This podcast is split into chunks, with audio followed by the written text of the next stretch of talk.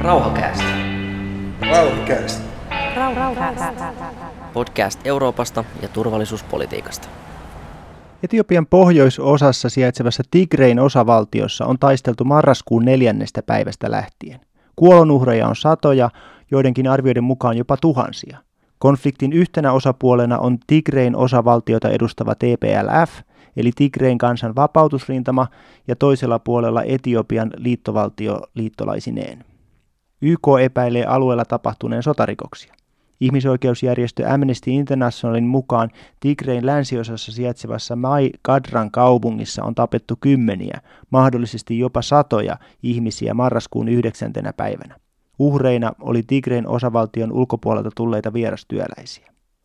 BBCn ja CNNn mukaan ainakin 27 000 ihmistä on painut taisteluita ja väkivaltaa Sudanin puolelle, siis noin 4 000 ihmistä päivässä. Tigrei on yksi Etiopian kymmenestä etniskielellisin perustein muodostetuista osavaltioista. Tigreinkielisten osuus Etiopian väestöstä on noin 6 prosenttia, mutta viime vuosikymmeninä heidän asemansa Etiopian politiikassa on ollut keskeinen. Vuosina 1991-2019 Tigrein vapautusrintamat johti Etiopia hallitsevaa poliittista liittoutumaa, jonka nykyinen pääministeri Abiy Ahmed viime vuonna hajotti. Tämän vuoden keväällä Abiy Ahmed perui elokuuhun suunnitellut parlamenttivaalit koronapandemiaan vedoten. Tigrein osavaltiossa järjestettiin syyskuussa paikallisvaalit liittovaltion kieltoa uhmaten. Liittovaltion hallituksen tietojen mukaan sotatoimet alkoivat, kun TPLF teki iskun liittovaltion sotilastukikohtaan tarkoituksena varastaa aseita. TPLF on kiistänyt iskun ja sen sijaan syyttää hallitusta sivilien pommittamisesta Tigrein pääkaupunki Mekelessä. TPLF myöntää kuitenkin tehneensä iskuja sekä Amharan osavaltion että naapurimaa Eritrean puolelle. Varmistuksia näille tiedoille on vaikea saada, sillä osavaltion sähköt, puhelinyhteydet ja internet ovat katkaistu. Ulkomaalaisia toimittajia ei päästetä alueelle. Tervetuloa kuuntelemaan Rauhakästiä. Minun nimeni on Timo Virtala ja haastateltavanani minulla on tänään kirkon ulkomaanavun erityisedustaja ja Suomen kristillisen rauhanliikkeen puheenjohtaja Jussi Ojala. Tervetuloa mukaan. Kiitos. Miten sinä näet Abiy Ahmedin, Etiopian pääministerin? Hänet esitettiin suurena sankarina vuosi sitten, kun hän sai Nobelin rauhanpalkinnon solmittuaan rauhan Eritrean kanssa. Eritrea ja Etiopia oli sodassa vuonna 1998-2000 ja sen jälkeen 18 vuoden ajan tämä tilanne oli kylmän sodan kaltainen hyvin paljon Abiy Ahmedin ansiosta. Rauha saatiin aikaiseksi, kumpikin Etiopia ja Eritrea julisti rauhan silloin kesällä 2018 ja tämän johdosta Abiy Ahmed tosiaan sai Nobelin rauhanpalkinnon 2019 ja myöskin sen takia, että hän oli tehnyt maassa monia demokraattisia uudistuksia, vapauttanut poliittisia vankeja, vapauttanut poliittisia puolueita ja erilaisia tiedotuskanavia mutta nyt häntä on, on kritisoitu sitten vallan keskittämisestä ja jopa poliittisten vankien pidättämisestä ja ennen kaikkea nyt sitten näiden kahden viikon aikana, kun sota on alkanut, niin Suomenkin lehdistössä on kyseenalaistettu tätä hänen rauhan palkintoansa. Jussi Ojala, mitä mieltä sinä olet? Onko Abiy Ahmed hyvis vai pahis vai kenties jotain siltä väliltä? Joo, kiitos. Katsosin, että ne niin kuin syyt, miksi Abiy sai tämän rauhanpalkinnon silloin vuosi sitten, niin oli paikallaan, että et hänellä on ollut oikeasti instrumentaalinen rooli tässä ä, rauhansopimuksen synnyssä ja koko siinä dynamiikassa. Ja silloin oli helppo ajatella näin, että tämmöinen kahden maan rauhansopimus ja niin kuin sanoit, tämmöinen kylmän sodan tila, joka oli, niin sen ratkaiseminen ainakin miltä se näytti silloin, niin sillä on niin laajempia vaikutuksia, että asia ei ole pelkästään kahden, kahden maan, vaan siinä on oikeasti niin kuin su, suurempi koko Afrikan sarvi, ja silloin puhutaan niin kuin taas mittasuhteet suureneet todella paljon, että ne niin kuin mahdollisuudet semmoiseen kestävään rauhaan alueella, niin sanoisin, että lisääntyi niin paljon, että kyllä rauhanpalkinto meni silloin oikeaan osoitteeseen.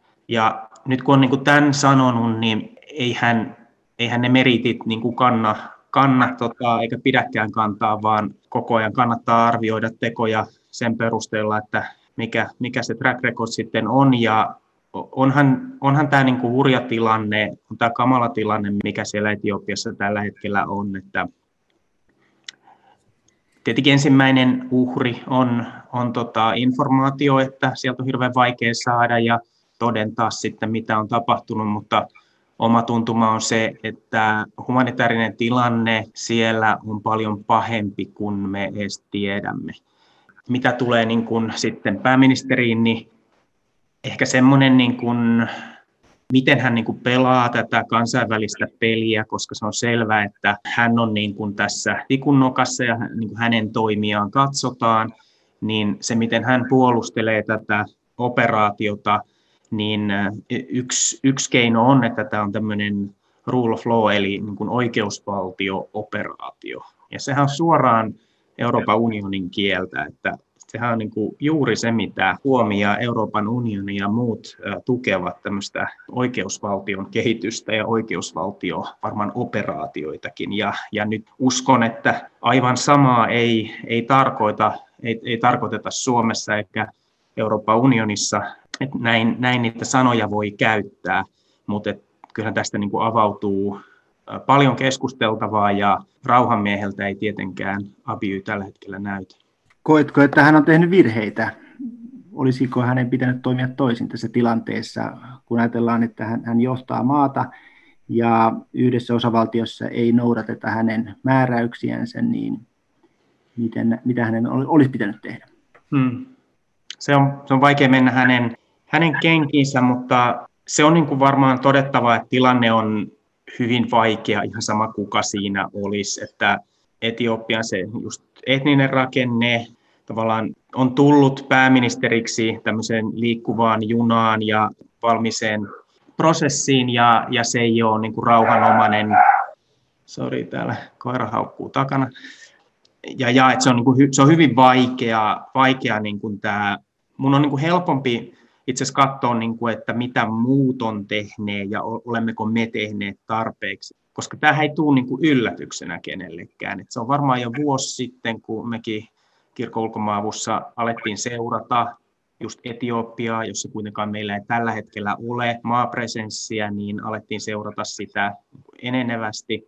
Ja näin on varmasti tehnyt monet muut isot toimijat ja maat myös. Ja vaikka tämä on ollut niin kuin ilmassa koko ajan, niin silti me ollaan tässä pisteessä, missä ollaan nyt. Tämä on, niin kuin, tämä on iso epäonnistuminen. Toki voidaan katsoa sitä niin kuin Etiopian sisäisesti, mutta on tämä iso epäonnistuminen näin niin kuin kansainvälisen rauhanturvaamisen kannalta ja sen epäonnistuminen ja tähän ehkä vähän aikaista mennä tämmöiseen perspektiiviin, mutta näin, näin kyllä katson itse tilannetta. Voidaan mennä seuraavaksi siihen, mikä on Eritrean rooli tässä konfliktissa, mutta sitä ennen taustaksi haluan muistuttaa, mainita siitä, että tämä ei ole ainut etninen konflikti Etiopiassa, vaan näitä on ollut valtavasti sekä ennen Abyn kautta että sen, sen aikana.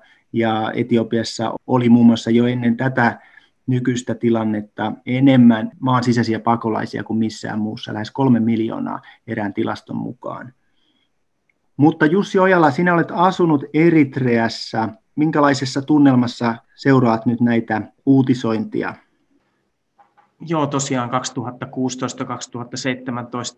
asuin siellä ja, ja perhe mukana, että se on, niin kuin, se on hyvin lähellä, lähellä jotenkin sydäntä se Eritrea. Se on hienoja ihmisiä ja hyviä muistoja, mutta tietenkin niin kuin paljon haasteita, mitä tulee siihen yhteiskuntaan, että se ei ole niin kuin Sveitsi tällä hetkellä ja ihmisten vapaudet ei ole sitä, mitä pitäisi tai mahdollisuudet vaikuttaa, että se on niin kuin surullista.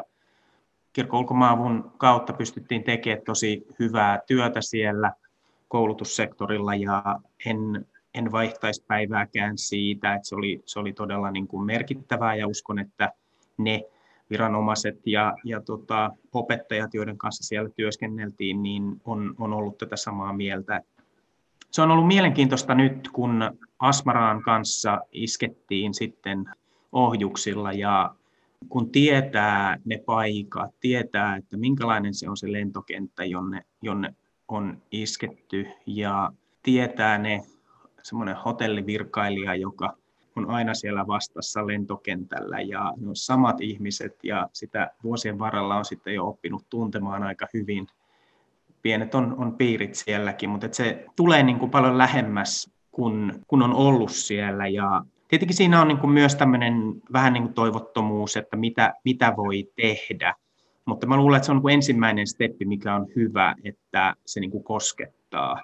Ja mä oon miettinyt tässä toinen kriisi Armenian ja Azerbaidsanin välillä, niin kuinka niin kuin kaukainen se on, ainakin minulle. Että, et en, niin kuin, että kyllähän sen tietää, että siellä on ollut huono tilanne pitkään, mutta taas kun ei, ei paljon niin kuin kuule, niin se on, niin kuin, se on liian helppo unohtaa ja, ja tavallaan ei mennä semmoiselle niin henkilökohtaiselle ihmisten tasolle. Ja se, että siellä on asunut Eritreassa nyt, niin se kyllä auttaa tosi paljon siinä, että pystyy niin kuin ainakin paremmin menemään sinne ihmisten, ihmisten tasolle ja niin kuin kuvittelemaan, minkälaista se on se todellisuus. Minkälainen paikka se Eritrea on? Annoit ymmärtää, että, että se, se oli erikoinen kokemus. Jos sä nyt vertaat YK 193 muuhun valtioon, jäsenvaltioon, niin, niin millä tavalla Eritrea siitä eroaa? Er-, eritrealaisethan on hyvin ylpeitä. He eivät, he eivät toivo apua. Se näkyy siinä, että esimerkiksi YK, jonka ehkä toivoisi jopa toimittavan humanitaarista apua eri puolille maata, niin ei tähän juuri kykene. Ja silloin, jos ne kykenee, niin he toimittaa peruspalveluja, eli ei humanitaarista apua. Että se on tosi syvällä siellä mentaliteetissa, etenkin täällä näiden sotureiden, jotka on nykyään presidenttejä ja puolueen virkamiehiä, että he selviävät omillaan. Silloin kun siellä oli monikymmenvuotinen itsenäisyyssota, niin hyvin harva kansainvälinen toimija tuki heitä. He pärjäsivät itse ja ovat hyvin, hyvin ylpeitä siitä. Ja tämä niin kuin kantaa ainakin tämän sukupolven tai ainakin niiden ihmisten, jotka on ollut täällä niin kuin ase kädessä silloin, niin se väittäisin ei tule muuttumaan. Ja ne on samat ihmiset, jotka tällä hetkellä siellä pitää edelleen valtaa. Ja, ja tämmöinen niin kuin ylpeys ja se, että he selviää. Ja omalla tavallaan he onkin, se on kuin pieni ihme, että Eritrea itsenäistyi. Ja, ja ja he on selvinnyt ihan hyvin, mutta jos sitten katsotaan toisilla mittareilla, niin ihmisoikeudet ei toteudu, demokratia ei toteudu, siellä on niin kuin, niin kuin paljon tämmöistä niin kuin kehitystä, jota, jota pitäisi tapahtua, että Asmarahan pääkaupunki on semmoinen, niin kuin tuli sitten 1930-luvun Italiaan, se näyttää kauniilta, arkkitehtuuri on upeaa tämän kolonialistisen taustan takia ja siellä on niin asiat säilyneet kivasti mukava tämmöinen veturi, joka on taas kymmeniä ja kymmeniä vuosia vanha, joka puksuttaa sieltä sitten vuorilta alas ja, ja sä oot semmoisessa niin nostalgiassa, kuplassa pystyt olemaan siellä, mutta toisaalta tämä kupla niin kuin ulottuu vaan sen, mitä lie 25 kilometriä, koska esimerkiksi ulkomaalaiset ei saa poistua ilman lupaa 25 kilometriä pidemmälle. Itse kun siellä asuin ja pyöräilin paljon, niin siinä mittarista katsottiin, että milloin tulee kaksi vitonen täyteen ja sitten käännyttiin takaisin, että ei, ei kannata kokeilla onneaan mennä, mennä pidemmälle. Mikä siellä on suurin ihmisoikeusongelma? Kyllä tämä kansalaispalvelus on semmoinen asia, joka, joka on, on hyvin vaikea ja tässä kansalaispalveluksessahan puhutaan, sehän ei ole ainoa maa maailmassa, jossa on kansalaispalvelus. Mutta Eritrean ongelma on se, että sen pituus, että se voi olla päättymätön tai se voi olla 20 vuotta ja se epävarmuus, joka siihen liittyy, että milloin se päättyy tai vaikka se on jo päättynyt, niin kutsutaanko takaisin ja millaisiin tehtäviin. Ja tämä on semmoinen, tota, tämä on iso vaikeus sitten ihmisten elämässä, kun elämä ei ole omissa käsissä, ää, ei voi tehdä niitä valintoja, joita ehkä haluaisi tehdä tai käyttää niitä taitojaan, jota, jota on tai haluaisi kehittää, koska on jumissa siinä työssä, mihin on se sitten hotellivirkailija tai, tai mikä, mutta käsillä tehdään paljon töitä tietenkin, teitä ja muita, että siinä ei ole, elämä ei ole omissa käsissä ja, ja se, on, se on kyllä semmoinen, joka koskettaa kaikkia Eritreassa ja, ja ne on, ne on aika surullisia ne tarinat sit tästä, tästä kansalaispalveluksesta. Ja tietenkin se on yksi isoimpia syitä, minkä takia Eritreasta niin moni on, on sitten lähtenyt ö, ö, pakoon ja, ja tota, henkensä kaupalla sitten rajojen yli. Koskeeko tämä myös naisia? Joo, koskee joo. Et siinä on niin kuin ollut, ollut erilaisia säännöksiä, että, että miten on, jos on, on raskaana tai ö, on lapsia, mutta että mun ymmärrys on se, että näitä on ennemmin kiristetty nytten kuin höllennetty viime aikoina näitä, näitä säädöksiä ja voisi hyvin arvella, tätä en kyllä tiedä, mutta että tämä sotatila nyt siellä sitten naapurimaassa, jossa kuitenkin Eritrea on puolensa valinnut, niin ei ole omiaan syöttämään taas siihen suuntaan, että kansalaispalvelu poistuisi. Et se takaisin tuohon aikaisempaan aiheeseen, että siinä vaiheessa, kun rauhansopimus Etiopian kanssa solmittiin, niin minä olin yksi niitä, jotka oli ihan vakuuttuneita, että tällä tulee olemaan kansalaispalvelukseen vaikutus, ja se vaikutus tulee olemaan sellainen, että sille tulee takaraja, se asteittain poistuu, mutta näin ei, näin ei käynyt. Sieltä on nyt useita kansainvälisiä toimijoita vetäytynyt sieltä Eritreasta vuonna 2019. Kansainvälinen punainen risti, Saksan kehitysyhteistyöjärjestö, italialainen toimisto suljettiin, UNHCR eli YK on pakolaisjärjestö ei toimi siellä enää ja teidän järjestö ja sitten tämmöinen neljän maan yhteistyökuvio Ruotsi, Norja, Saksa, Sveitsi, niin se on myöskin päättynyt, onko ymmärtänyt oikein, ja Yhdysvaltain suurlähetystöllä on, on, ei, eivät ole saaneet sinne spesialisteja, ei ole saanut niille, niille lupaa tulla maahan. Ketä siellä, ketä jää jäljelle? Onko siellä kansainvälisiä toimijoita lainkaan?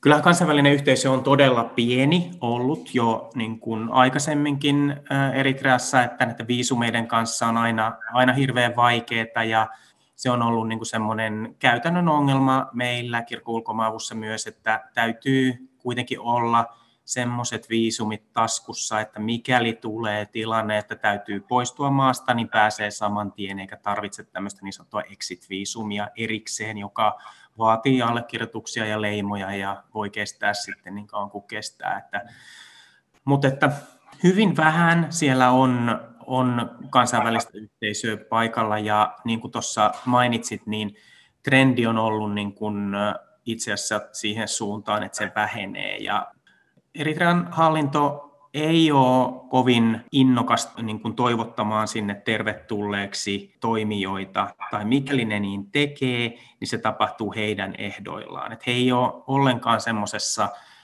tavallaan ostettavissa esimerkiksi, tai näin se tarina menee, ja mä sanoisin, että on paljon esimerkkejä, jotka niin kuin todentaa tämän, että tämä tavallaan rahasäkkien kanssa saapuminen ei todellakaan tarkoita sitä, että jotenkin yhteistyö lähtisi välttämättä käyntiin.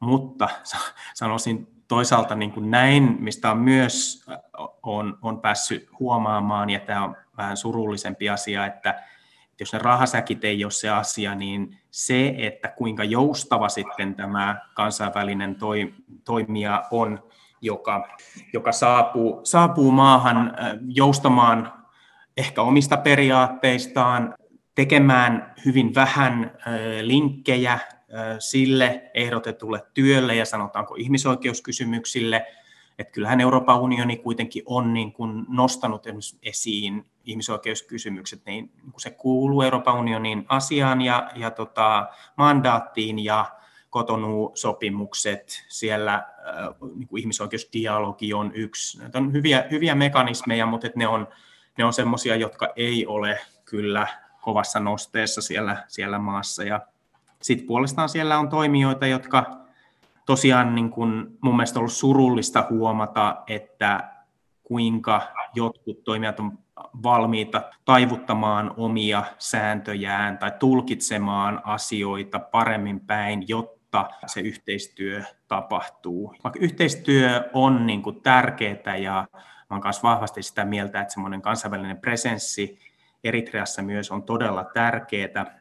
Kannattaa muistaa, mistä, mistä itse tulee ja olla semmoiset niin kuin punaiset viivat, joiden yli ei, ei mennä. Ja jotkut toimijat tietenkin valitettavasti näin tekee. Mitä Euroopan unioni tekee Eritreassa? Minkälaista toimintaa meillä siellä on? Mitä mieltä siitä olet? Mitä EU tekee oikein ja missä olisi kenties parannettavaa? Siitä on tietenkin jo hetki aikaa nyt, kun viimeksi on, on päässyt Eritreassa käymään, että tässä voi, voi tiedot olla jo, jo vanhoja. Meillähän on kirkkulkomaussa sellainen tilanne, että vielä on yhteistyösopimusta jäljellä, tämä vuosi ja mailit ja puhelimet on auki, että tuleeko, tuleeko mitään kutsuja niin kuin tehdä, tehdä asioita ja ei varmaan kannata pidättää hengitystä, että se ei, ei tota, viime aikoina ole tapahtunut juuri mitään, mutta, mutta tuosta EUsta, kyllähän EU on yrittänyt aika paljon ja siellä on, on suurlähettiläät vaihtunut kanssa ja politiikat vaihtunut ja on tullut näitä niin kuin pakolaisohjelmia, miten, miten pystytään tukemaan näissä lähtömaissa näitä hallintoja ja, ja ihmisiä. Ja kyllähän EU on niin nojannut eteenpäin hyvin paljon Eritrean kanssa ja, ja niin tarjonnut paljon. Mutta tosiaan avun, avun toimittaminen Eritreaan on hyvin vaikeaa myös Euroopan unionille ja eivät he ole siinä kovin menestyksekkäitä, mä sanoisin, että ainakaan siihen tavoitetasoon nähden, mikä heillä on ja se painoarvo, mikä Euroopan unionilla pitäisi olla. Mutta hirveän hyvä on se, että pitää tämmöisen dialogin käynnissä ja pitää tavallaan arvopohjaisen yhteistyön framilla. Ja tässä yhteydessä sitten EUlla omasta mielestäni ei ole niin kuin puhtaimmat paperit tässä viime aikoina. Eli tosiaan, koska myös Euroopan unionissa nähdään se vahvasti, että tämä kansalaispalvelu on, on semmoinen asia, johon pitäisi tulla muutos, että siinä on ehdottomasti tämmöisiä ihmisoikeusulottuvuuksia, niin tämmöinen koplaus, että, että jos tukea annetaan, sanotaan vaikka Eritrean ja Etiopian rauhansopimuksen implementointiin tai tieprojekteihin, niin se ei voi mennä ilman ehtoja. Ymmärretään toki se hyöty, joka siitä niin kuin rauhan rakentamisesta, jota voidaan tehdä omasta mielestäni myös teitä rakentamalla. Eritrea tarvii kipeästi tämmöistä apua, mutta et ei, ei voi sitten niin kuin odottaa sitä, että jotenkin ihmisoikeusasiat paranis itsekseen. Mutta mun, mun näkemys on tämä, että tämmöinen geopoliittinen kilpailu on todella raakaa Afrikan sarvessa. Että jos katsoo, missä Eritrea on siinä Punaisen meren rannalla, se on hyvin strateginen paikka. Kaikki isot toimijat on kiinnostuneita siitä alueesta tai tekemään yhteistyötä. Että siellä on sotilastukikohtaa, sinne havitellaan sotilas, sotilastukikohtia. Se maa on, on kiinnostava monelle toimijalle, ja, mutta tässä, tätä kautta tulee myös isoja ongelmia. Onko Kiina mukana siellä ollenkaan siellä Eritreassa? Kiina on, on vahvasti, vahvasti mukana Eritreassa ja he juuri rakennutti sinne, sinne tota uuden suurlähetystön, joka oli niin valtava, että se kai söi sen koko maan äh, betoni äh, quotat, mitä tota sinne tuotiin, ja varmaan kiinalaiset oli siinä aktiivisia, mutta tota, he on kyllä niin kuin iso, iso toimija Eritreassa, ja heillä on aika paljon projekteja, ja myös, äh, myös semmoisia, niin jossa olisi voinut olla tämmöistä kitkapintaa myös sen positiivisesti niin kuin meidän kanssa, meidän työn, että koska me työskenneltiin tässä opetussektorilla ja opetussektorin kehittämisessä ja opettajan koulutuksen tukemisessa ja, ja kiinalaiset rakensi sinne uuden, uuden tota, tämmöisen kampuksen tai kampusrakennuksen, joka on niin kuin todella niin kuin merkittävä. Tämmöiset infrastruktuurihankkeet kuitenkin on niin kuin tärkeitä Eritreassa ja siellä on aika paljon vanhaa, jotka, joka vaatii uusimista. Ja kyllä me muutaman kerran kokeiltiin itse asiassa myös, kokeilimme myös kirkko ulkomaavussa sitä, että voisimmeko tehdä yhteistyötä Kiinan kanssa. Ja mä olen edelleenkin sitä mieltä, että jotenkin globaalisti Kiinan kanssa niin täytyisi pystyä tekemään paremmin yhteistyötä ja mulla on vielä semmoinen usko, että se on niin kuin ihan mahdollista. Intressit tulee sitten yhteen ja, ja tota, on se sitten koulutussektorilla tai, tai muualla, mutta Eritreassa valitettavasti me ei oltu menestyksekkeitä. Jos sitten palataan vielä tähän meneillään olevaan sotilaalliseen konfliktiin, niin miksi Tigrein vapautusrintama lähetti ohjuksen Eritrean puolelle? Tämä on hyvä kysymys ja itse olen miettinyt samaa, että Tässähän on spekuloitu paljon sitä, että mikä rooli Eritrean hallinnolla on näissä Etiopian keskushallinnon sotatoimissa. Ja se on varmaan niin kuin oikein sanoa, että ainakaan Eritrea ei ole suuresti sitä vastaan, että, että tämmöisiä sotatoimia on, on aloitettu. Tämä retoriikkahan Eritrean ja, ja tämän Tigrain alueen kanssa on, on ollut myrskyisää todella pitkään, ja jossain Twitter-maailmassa esimerkiksi, niin sehän on niin vuosikaudet ollut. Mä oon ihmetellyt sitä just, että semmoiset aika tasapainoisen oloset ihmiset voi hyökätä TPLF vastaan just niin kuin, niin kuin äärettömän kovaa, vaikka itse ei niin kuin tajua, että mitä on tapahtunut. No nyt on tapahtunut niin kuin paljon asioita, mutta se on, se on aika syvällä se vihamielisyys näiden välillä. Mutta että yksi asia, joka tässä varmaan voidaan kanssa kannattaa miettiä, on tämä niin kuin Eritrean oma vakaus, koska kyllä Eritreassakin on ihmisiä, jotka ajattelee, että hallinto pitäisi vaihtaa ja ehkä on myös valmiita ottamaan aseet, aseet käteen sitä varten, että onko tässä ollut sellainen ajatus, että tällä iskulla tuetaan sitten niitä oppositiovoimia Eritreassa ja näytetään, että nämä oppositiovoimat ei ole yksin. Että tästähän taas on, on tota, nämä on niin kuin huhuja paljon niin kuin liikkuu, mutta niin kuin yksi näistä huhuista menee just tähän suuntaan, että, että myös Eritrean sisäiset oppositiovoimat olisivat ottaneet, ottaneet aseen käteen ja silloinhan he taistelisivat sitten tämän niin kuin yhteistä vihollista vastaan, joka, joka olisi sitten itse asiassa Eritrean hallinto tässä, mutta tämä on spekulaatiota ja, ja tota, vaikea sanoa, että, että mitä, mitä siellä oikeasti nyt tapahtuu. Just, just. Ei, ei, vaikea tosiaan sanoa, mihin mennään. E, ehkä pikkusen on tilanne rauhoittumaan päin ja, ja ehkä jopa näinkin, että se, tämä on, mitä mä nyt Facebookia Facebookista katselee etiopialaisten reaktioita, niin on saattanut tuoda, niin kuin sota usein tuo, niin yhtenäisyyttä niihin etnisiin konflikteihin, mutta, mutta aika näyttää sitten. Mä oon enemmän huolissani. Saattaa käydä toisinpäin, kyllä. Niin, mä oon kyllä äh, semmoisen, että tämä on pitkä aikana, että tämä ei ole quick fix, että tästä tullaan kuulemaan vielä, vielä valitettavan pitkään, pelkään. Joo, siis tota, Abiy Ahmedia on, on, on kritisoitu, lännessä nyt kritisoidaan liiallisesta voimankäytöstä ja on, on syystäkin kritisoitu internetin katkaisemisesta. Tai jo ensimmäistä kertaa, kun konfliktitilanteessa katkeaa internet viimeksi, kun siellä murhattiin yksi maan tärkeimpiä muusikoita, niin, niin internet oli poikki ainakin Etelä, Etiopiassa kolme viikkoa sen jälkeen ja, ja tällä hillittiin ja Abiy Ahmed pyrkii hillitsemään väärää tietoa ja, ja vihanlietsontaa ja jo, jossa hän on sillä tavalla oikeassa, että sitä todella on, on paljon fake newsia siellä kiertää. Myöskin tästä sodasta tällä hetkellä TPLF on, on lähettänyt kuvia venäläisistä ohjustorjunta-arsenaalista, jota, joka oikeasti on sieltä Venäjältä se kuva ja siihen on vaan lisätty sitten Hmm. Tigrin sotilas siihen ja, ja Etiopian hallinnon ministerin nimissä oli laitettu Twitter-miesti, joka ei ollut hänen kirjoittamansa, mutta, mutta tämmöisiä siellä nyt kiertää. Tämä, tämä on keskeinen ongelma.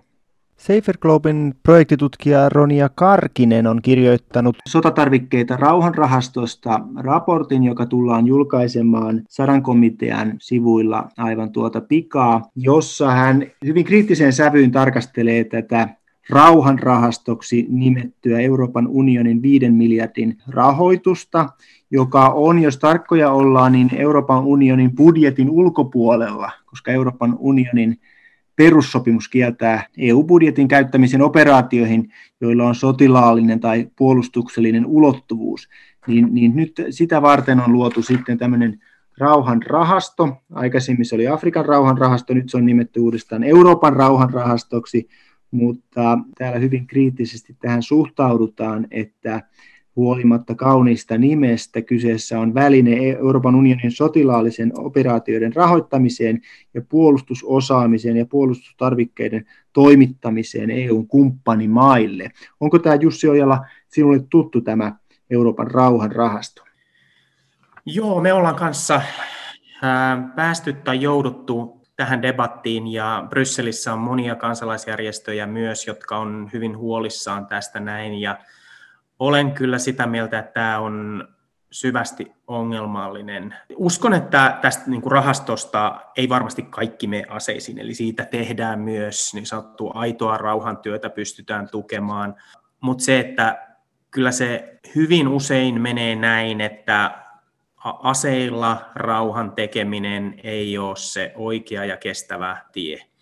Ja mun mielestä tämä Etiopian tilanne, se argumentaatio, jota pääministeri siellä käyttää, että puhutaan oikeusvaltio-operaatiosta, niin tämä niin kuin maalaa semmoisen uhkakuvan just siitä, että kuinka Euroopan unioni toimittaa aseita hirveän hienoilla titteleillä, kuten oikeusvaltion tukeminen, ja sitten niitä käytetään semmoisiin operaatioihin, jossa kuitenkaan eurooppalaiset ei pääse lähellekään valvomaan, mitä siellä tapahtuu. Ja pelkään, että esimerkiksi Tigraissa niin se ei millään kestä tämmöistä eurooppalaista päivänvaloa, eikä pitäisi afrikkalaistakaan se, mitä siellä niin kuin tapahtuu. Ja kyllä Euroopan unionin pitäisi olla todella tarkkana ja Suomen tässä myös sitten, että mistä puhutaan, mitä tuetaan silloin, kun rauhaa rakennetaan. Et itse olen aika kriittinen jopa rauhan välitystä kohtaan. Uskon, että nyt taas saadaan isoa momentumia siihen, että rauhan välitystä mietitään kuumeisesti, millä tavalla sitä Etiopiassa ja Tigraissa tehdään, ja onhan se hienoa, jo, jos siellä rauhassa saataisiin. Mutta kyllä tämä kysymys niin kuin palaa siihen, että millä rakennetaan kestävän rauhan edellytyksiä. Että tämä on niin kallis konflikti nyt ollut jo tällä hetkellä, etenkin ihmisille, ihmishengissä, pakolaisten määrässä mitattuna, varmasti myös infrastruktuuri. että se, se, että sinne niin kuin sit lopulta saadaan rauha, niin ollaan tuhottu todella paljon enemmän, ei, ei ole isoa syytä juhlaan, uskon, vaan että kyllä niin kuin rauhan rakennus täytyisi enenevästi olla tämmöistä ennaltaehkäisevää ää, työtä. Ja tämä on semmoinen, jota en voi alleviivata niin kuin tarpeeksi. Ja se, mikä vaikeus siinä ehkä on, että sitten ei puhuta näin seksikkäästä alueesta kuin rauhan välitys, vaan sitten me puhutaan koulutuksesta, me puhutaan ihmisten toimeentulosta, semmoisesta polusta, tulevaisuuden näystä, joka niin usein näissä niin kuin Afrikan maissakin puuttuu. Ja siellä on paljon halukkuutta sanotaan, teen nyt tällä hetkellä pienten ja keskisuurten yritysten kanssa yhteistyötä esimerkiksi Somaliassa, ja siellä on paljon semmoisia toimijoita, jotka haluaa tehdä asiat oikein ja, ja haluaa kehittyä, haluaa luoda niitä työpaikkoja ja tulevaisuutta. Ja, ja nämä on niin semmoisia tulokulmia, joita niin kuin rauhanrahastosta pitäisi pystyä rakentamaan niin kuin pitkäjänteisesti. Joo. Vielä tähän loppuun lyhyt kysymys Euroopan unionin roolista. Sä oot nyt 20 vuotta Jussi Ojala tehnyt töitä kansainvälisen kehitysavun parissa. Miten sä näet Euroopan unionin roolin kehityksen? Onko siinä nähtävissä tämmöistä siirtymää tämmöiseen sotilaallisempaan, niin sanottuun kovempaan reaalipolitiikkaan? Hmm. Itse asiassa pelkään, että on. Varmasti EU on kuin moniääninen ja, ja tota, tietyt perusarvot, toivon ainakin, että ne siellä pysyy ja myös ihmisoikeuskysymykset, mutta kyllä niitä pitää, pitää tota, korostaa, koska ne äkkiä sitten hiljenee, kun aseet puhuu. Mutta jos seuraa tota, vähän pidemmältä ajalta jo tätä kehitystä Afrikan sarvessa, niin kyllä mun kokemus on se, että niin kuin geopolitiikalla on jopa kasvava merkitys ja semmoisella kilpailulla, että se on niin kuin valitettavaa se, että sitten kun jotkut toimijat tulee niin kuin kosiskelemaan Afrikan sarven maita tietyllä agendalla, niin se, että Euroopan unioni pysyy kiinnostavana, niin sen täytyy vastata. Ja usein se ei tarkoita sitä, että tavallaan ollaan tiukempia tai neuvotellaan kovempaa siitä, mitä Euroopan unioni haluaa, vaan se tarkoittaa sitä, että kuunnellaan ja ymmärretään vahvemmin sitä, mitä neuvottelukumppani haluaa, ja nämä ei aina mene yksin sitten taas niiden EU-arvojen kanssa. Hyvä. Kiitoksia oikein paljon Jussi Ojala haastattelusta. Kiitos. เล่าเล่า